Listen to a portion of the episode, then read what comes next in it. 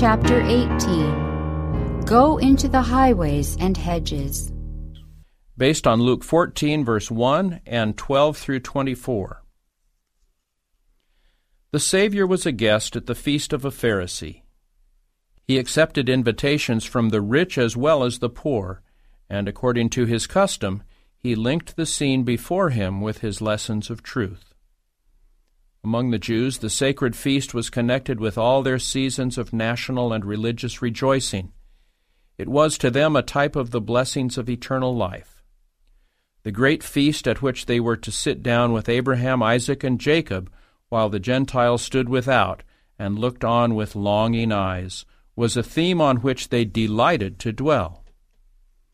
The lesson of warning and instruction which Christ desired to give, he now illustrated by the parable of a great supper. The blessings of God, both for the present and for the future life, the Jews thought to shut up to themselves. They denied God's mercy to the Gentiles. By the parable, Christ showed that they were themselves at that very time rejecting the invitation of mercy, the call to God's kingdom. He showed that the invitation which they had slighted was to be sent to those whom they despised, those from whom they had drawn away their garments as if they were lepers to be shunned. In choosing the guests for his feast, the Pharisee had consulted his own selfish interest. Christ said to him, When thou makest a dinner or a supper, call not thy friends, nor thy brethren, neither thy kinsmen, nor thy rich neighbors, lest they also bid thee again, and a recompense be made thee. But when thou makest a feast, call the poor, the maimed, the lame, the blind, and thou shalt be blessed. For they cannot recompense thee, for thou shalt be recompensed at the resurrection of the just. Christ was here repeating the instruction he had given to Israel through Moses. At their sacred feasts, the Lord had directed that the stranger and the fatherless and the widow which are within thy gates shall come and shall eat and be satisfied. Deuteronomy 14:29. These gatherings were to be as object lessons to Israel. Being thus taught the joy of true hospitality, the people were throughout the year to care for the bereaved and the poor. And these feasts had a wider lesson. The spiritual blessings given to Israel were not for themselves alone. God had given the bread of life to them, that they might break it to the world.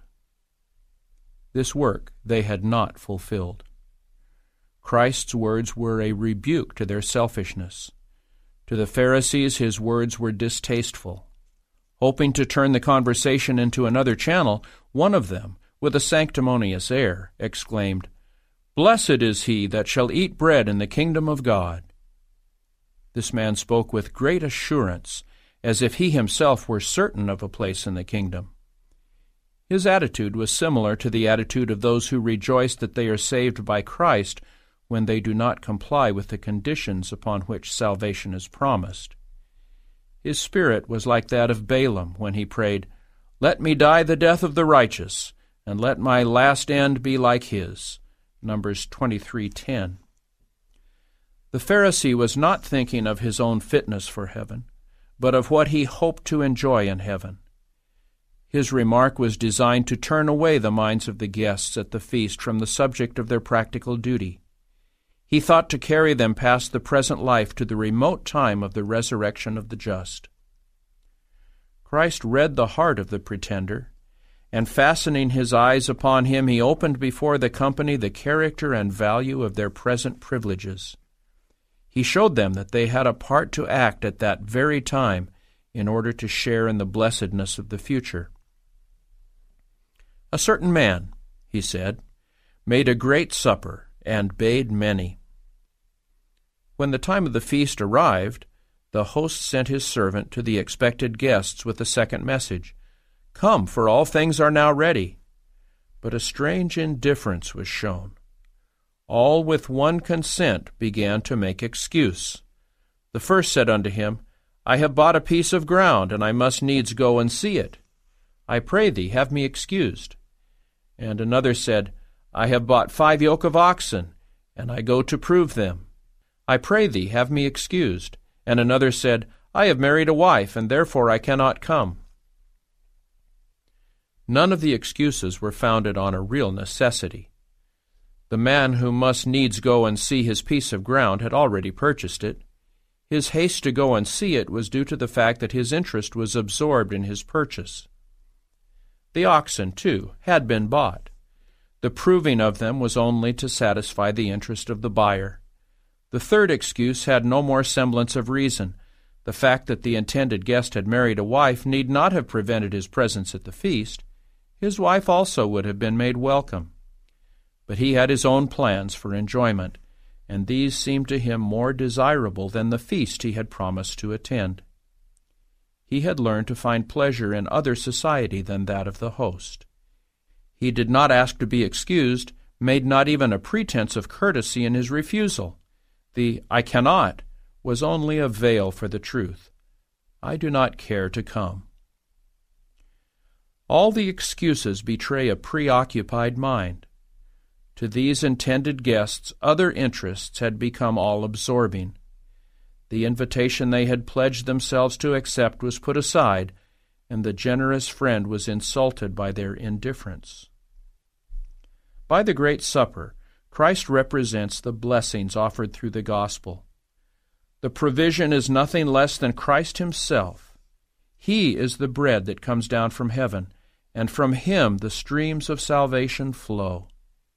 The Lord's messengers had proclaimed to the Jews the advent of the Savior. They had pointed to Christ as the Lamb of God, which taketh away the sin of the world. John 1:29. In the feast he had provided, God offered to them the greatest gift that heaven can bestow, a gift that is beyond computation. The love of God had furnished the costly banquet and had provided inexhaustible resources. If any man eat of this bread, Christ said, he shall live forever. John 6:51. But in order to accept the invitation to the gospel feast, they must make their worldly interests subordinate to the one purpose of receiving Christ and his righteousness. God gave all for man, and he asks him to place his service above every earthly and selfish consideration. He cannot accept a divided heart. The heart that is absorbed in earthly affections cannot be given up to God. The lesson is for all time we are to follow the Lamb of God whithersoever he goeth. His guidance is to be chosen, his companionship valued above the companionship of earthly friends. Christ says, He that loveth father or mother more than me is not worthy of me, and he that loveth son or daughter more than me is not worthy of me. Matthew 10:37. Around the family board, when breaking their daily bread, Many in Christ's day repeated the words, Blessed is he that shall eat bread in the kingdom of God. But Christ showed how difficult it was to find guests for the table provided at infinite cost. Those who listened to his words knew that they had slighted the invitation of mercy. To them, worldly possessions, riches, and pleasures were all absorbing. With one consent, they had made excuse. So it is now. The excuses urged for refusing the invitation to the feast cover the whole ground of excuses for refusing the gospel invitation. Men declare that they cannot imperil their worldly prospects by giving attention to the claims of the gospel. They count their temporal interests as of more value than the things of eternity the very blessings they have received from God become a barrier to separate their souls from their Creator and Redeemer. They will not be interrupted in their worldly pursuits. And they say to the messenger of mercy, Go thy way for this time. When I have a convenient season, I will call for thee. Acts 24:25. Others urge the difficulties that would arise in their social relations should they obey the call of God. They say they cannot afford to be out of harmony with their relatives and acquaintances. Thus, they prove themselves to be the very actors described in the parable. The master of the feast regards their flimsy excuses as showing contempt for his invitation. The man who said, I have married a wife, and therefore I cannot come, represents a large class. Many there are who allow their wives or their husbands to prevent them from heeding the call of God. The husband says, I cannot obey my convictions of duty while my wife is opposed to it. Her influence would make it exceedingly hard for me to do so. The wife hears the gracious call, Come, for all things are now ready, and she says, I pray thee, have me excused. My husband refuses the invitation of mercy. He says that his business stands in the way. I must go with my husband, and therefore I cannot come. The children's hearts are impressed. They desire to come, but they love their father and mother, and since these do not heed the gospel call, the children think that they cannot be expected to come. They too say, Have me excused. All these refuse the Saviour's call because they fear division in the family circle. They suppose that in refusing to obey God, they are ensuring the peace and prosperity of the home. But this is a delusion. Those who sow selfishness will reap selfishness. In rejecting the love of Christ, they reject that which alone can impart purity and steadfastness to human love. They will not only lose heaven, but will fail of the true enjoyment of that for which heaven was sacrificed. In the parable, the giver of the feast learned how his invitation had been treated, and, being angry, said to his servant, Go out quickly into the streets and lanes of the city, and bring in hither the poor, and the maimed, and the halt, and the blind. The host turned from those who despised his bounty, and invited a class who were not full, who were not in possession of houses and lands. He invited those who were poor and hungry, and who would appreciate the bounties provided. The publicans and harlots, Christ said, go into the kingdom of God before you. Matthew 21:31. However wretched may be the specimens of humanity that men spurn and turn aside from, they are not too low, too wretched for the notice and love of God. Christ longs to have careworn, weary, oppressed human beings come to him. He longs to give them the light and joy and peace that are to be found nowhere else. The various sinners are the objects of his deep, earnest pity and love. He sends his Holy Spirit to yearn over them with tenderness, seeking to draw them to himself. The servant who brought in the poor and the blind reported to his master, It is done as thou hast commanded, and yet there is room.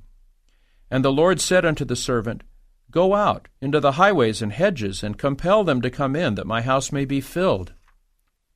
Here Christ pointed to the work of the gospel outside the pale of Judaism, in the highways and byways of the world.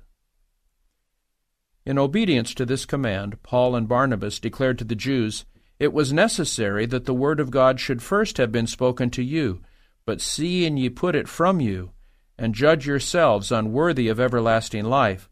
Lo, we turn to the Gentiles. For so hath the Lord commanded us, saying, I have set thee to be a light of the Gentiles, that thou shouldest be for salvation unto the ends of the earth. And when the Gentiles heard this, they were glad, and glorified the word of the Lord, and as many as were ordained to eternal life believed. Acts 13, verses 46 through 48. The gospel message proclaimed by Christ's disciples was the announcement of his first advent to the world. It bore to men the good tidings of salvation through faith in him. It pointed forward to his second coming in glory to redeem his people, and it set before men the hope, through faith and obedience, of sharing the inheritance of the saints in light. This message is given to men today, and at this time there is coupled with it the announcement of Christ's second coming as at hand. The signs which he himself gave of his coming have been fulfilled, and by the teaching of God's word we may know that the Lord is at the door. John, in the Revelation, foretells the proclamation of the gospel message just before Christ's second coming. He beholds an angel flying in the midst of heaven, having the everlasting gospel to preach unto them that dwell on the earth, and to every nation and kindred and tongue and people, saying with a loud voice, Fear God, and give glory to him, for the hour of his judgment is come. Revelation 14, verses 6 and 7. In the prophecy, this warning of the judgment with its connected messages is followed by the coming of the Son of Man in the clouds of heaven. The proclamation of the judgment is an announcement of Christ's second coming as at hand, and this proclamation is called the everlasting gospel.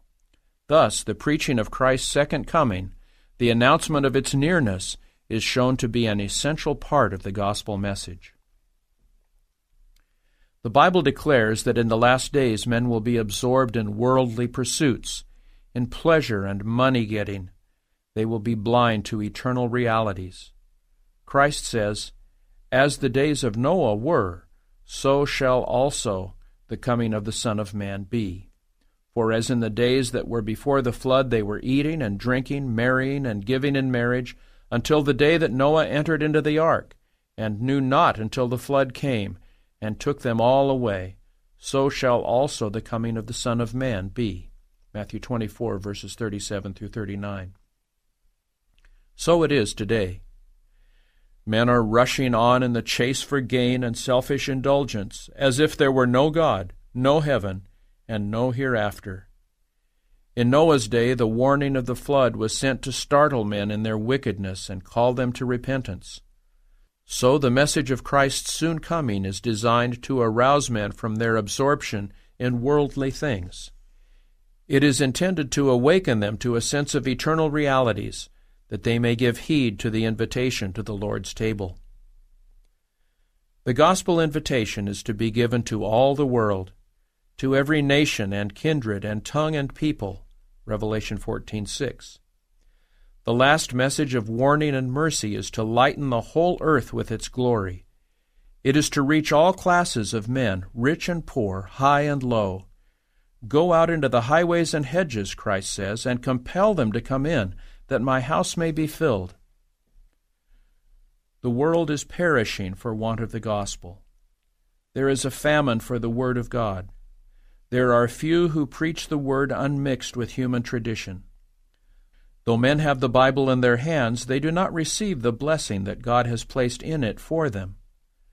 The Lord calls upon His servants to carry His message to the people. The word of everlasting life must be given to those who are perishing in their sins. In the command to go into the highways and hedges, Christ sets forth the work of all whom He calls to minister in His name. The whole world is the field for Christ's ministers. The whole human family is comprised in their congregation. The Lord desires that His word of grace shall be brought home to every soul. To a great degree, this must be accomplished by personal labor. This was Christ's method. His work was largely made up of personal interviews. He had a faithful regard for the one soul audience. Through that one soul, the message was often extended to thousands. We are not to wait for souls to come to us. We must seek them out where they are. When the word has been preached in the pulpit, the work has but just begun. There are multitudes who will never be reached by the gospel unless it is carried to them. The invitation to the feast was first given to the Jewish people, the people who had been called to stand as teachers and leaders among men the people in whose hands were the prophetic scrolls foretelling Christ's advent, and to whom was committed the symbolic service foreshadowing his mission. Had priests and people heeded the call, they would have united with Christ's messengers in giving the gospel invitation to the world. The truth was sent to them that they might impart it. When they refused the call, it was sent to the poor, the maimed, the halt, and the blind. Publicans and sinners received the invitation. When the gospel call is sent to the Gentiles, there is the same plan of working.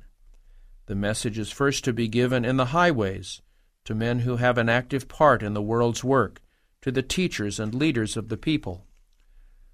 Let the Lord's messengers bear this in mind. To the shepherds of the flock, the teachers divinely appointed, it should come as a word to be heeded.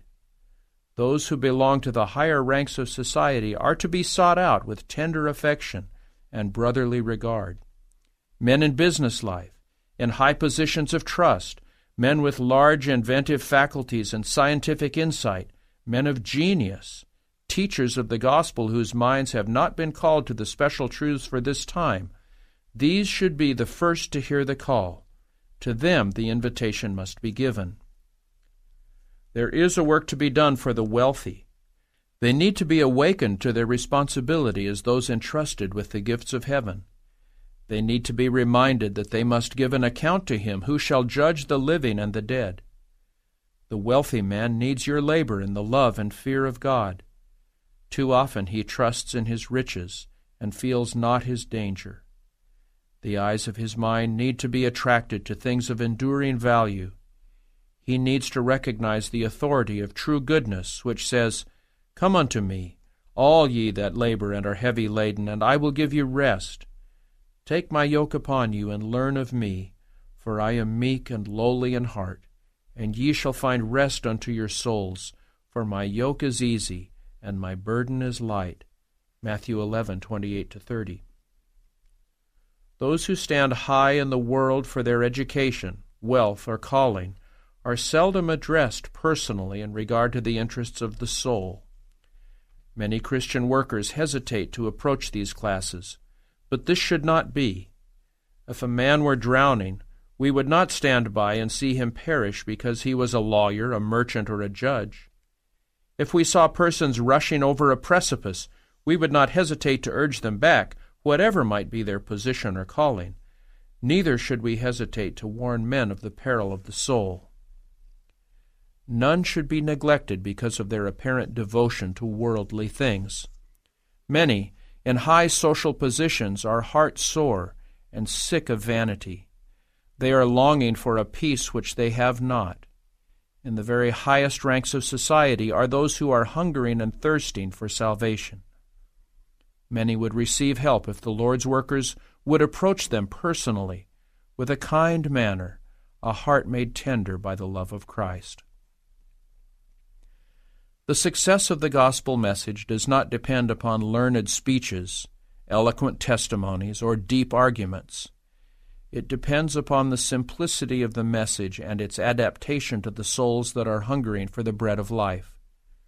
What shall I do to be saved? This is the want of the soul. Thousands can be reached in the most simple and humble way.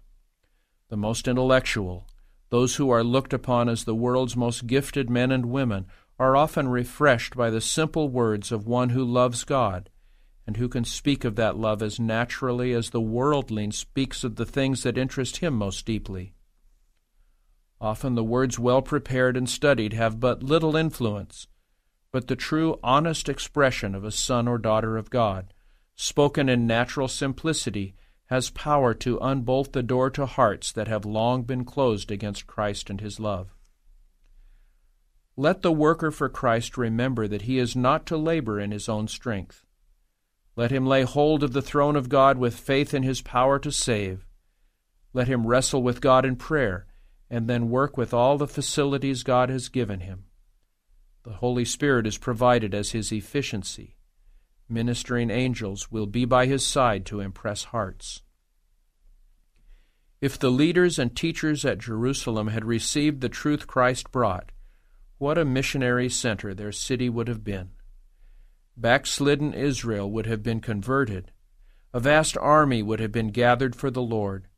And how rapidly they could have carried the gospel to all parts of the world. So now, if men of influence and large capacity for usefulness could be won for Christ, then through them what a work could be accomplished in lifting up the fallen, gathering in the outcasts, and spreading far and wide the tidings of salvation. Rapidly the invitation might be given, and the guests be gathered for the Lord's table. But we are not to think only of great and gifted men, to the neglect of the poorer classes. Christ instructs his messengers to go also to those in the byways and hedges, to the poor and lowly of the earth, in the courts and lanes of the great cities, in the lonely byways of the country, are families and individuals, perhaps strangers in a strange land, who are without church relations, and who in their loneliness come to feel that God has forgotten them. They do not understand what they must do to be saved. Many are sunken in sin. Many are in distress. They are pressed with suffering, want, unbelief, despondency. Disease of every type afflicts them, both in body and in soul. They long to find a solace for their troubles, and Satan tempts them to seek it in lusts and pleasures that lead to ruin and death. He is offering them the apples of Sodom that will turn to ashes upon their lips. They are spending their money for that which is not bread, and their labor for that which satisfieth not. In these suffering ones we are to see those whom Christ came to save. His invitation to them is, Ho, every one that thirsteth, come ye to the waters, and he that hath no money, come ye, buy and eat. Yea, come, buy wine and milk without money and without price. Hearken diligently unto me, and eat ye that which is good, and let your soul delight itself in fatness. Incline your ear, and come unto me. Hear, and your soul shall live. Isaiah 55, verses 1 to 3. God has given a special command that we should regard the stranger, the outcast, and the poor souls who are weak in moral power. Many who appear wholly indifferent to religious things are in heart longing for rest and peace.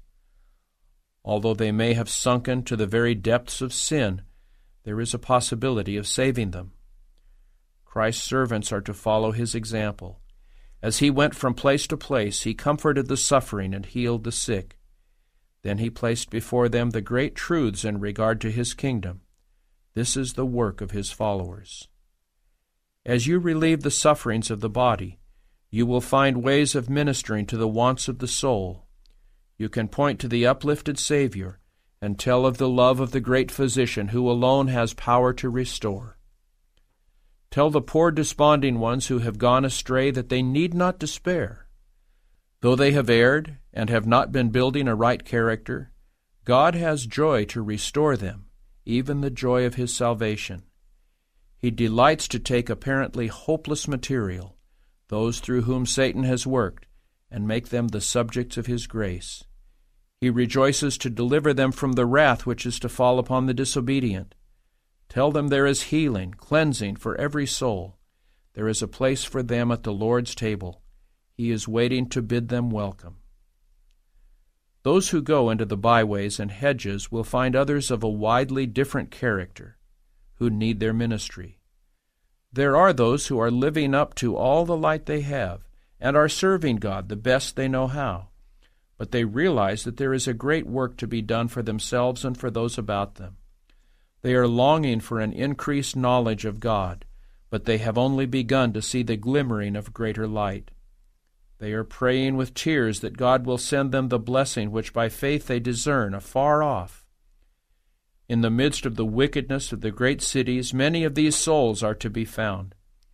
Many of them are in very humble circumstances, and because of this they are unnoticed by the world.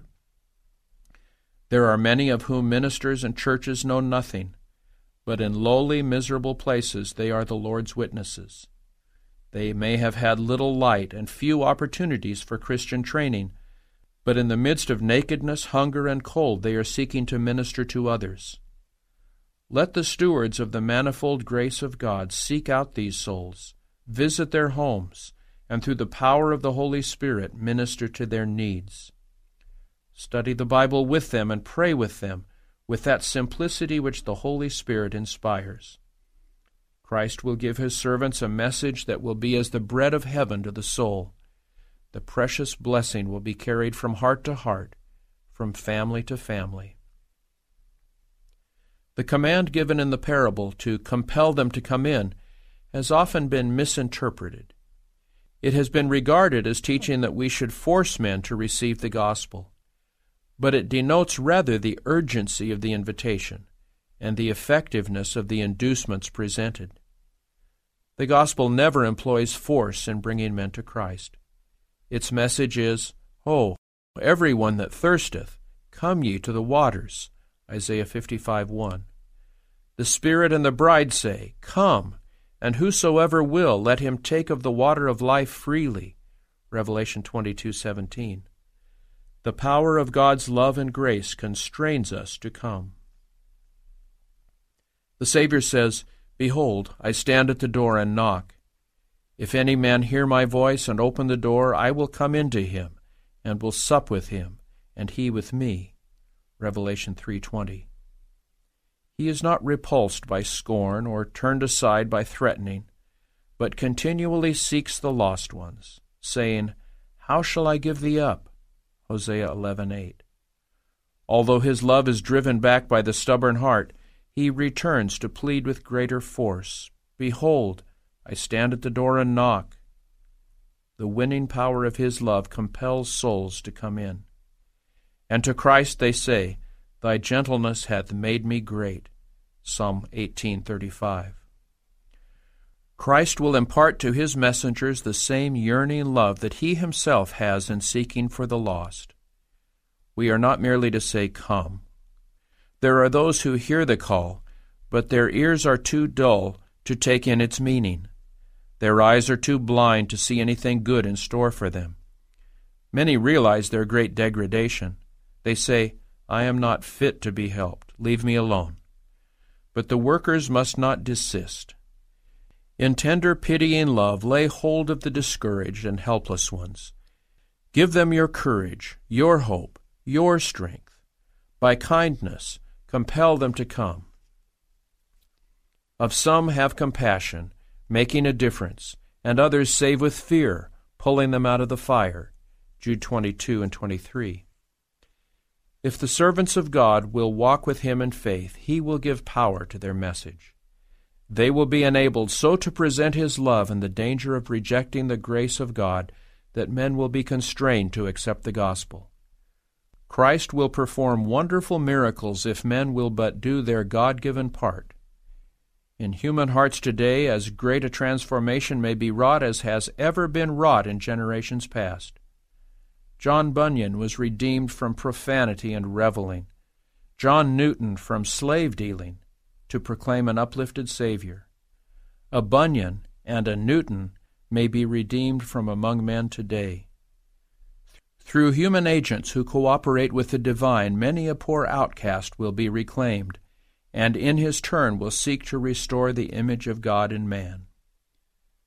There are those who have had very meager opportunities, who have walked in ways of error because they knew no better way, to whom beams of light will come. As the word of Christ came to Zacchaeus, Today I must abide at thy house, Luke 19, verse 5, so the word will come to them and those who were supposed to be hardened sinners will be found to have hearts as tender as a child's, because Christ has deigned to notice them. Many will come from the grossest error and sin, and will take the place of others who have had opportunities and privileges, but have not prized them. They will be accounted the chosen of God, elect, precious. And when Christ shall come into his kingdom, they will stand next to his throne. But see that ye refuse not him that speaketh.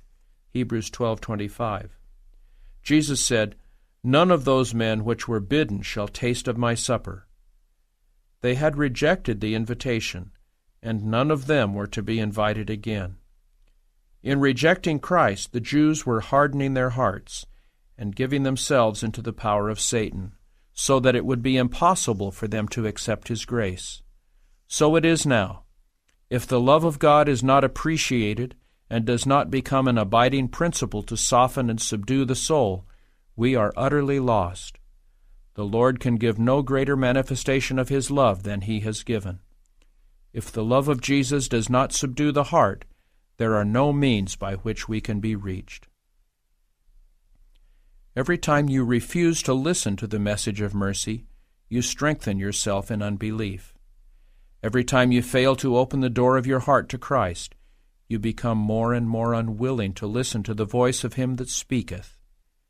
You diminish your chance of responding to that last appeal of mercy. Let it not be written of you, as of ancient Israel, Ephraim is joined to idols, let him alone. Hosea 4:17. Let not Christ weep over you as he wept over Jerusalem, saying, how often would I have gathered thy children together as a hen doth gather her brood under her wings, and ye would not. Behold, your house is left unto you desolate. Luke 13, verses 34 and 35. We are living in a time when the last message of mercy, the last invitation, is sounding to the children of men. The command, Go out into the highways and hedges, is reaching its final fulfillment. To every soul, Christ's invitation will be given. The messengers are saying, Come, for all things are now ready. Heavenly angels are still working in cooperation with human agencies. The Holy Spirit is presenting every inducement to constrain you to come. Christ is watching for some sign that will betoken the removing of the bolts and the opening of the door of your heart for his entrance. Angels are waiting to bear the tidings to heaven that another lost sinner has been found. The hosts of heaven are waiting, ready to strike their harps and to sing a song of rejoicing that another soul has accepted the invitation to the gospel feast.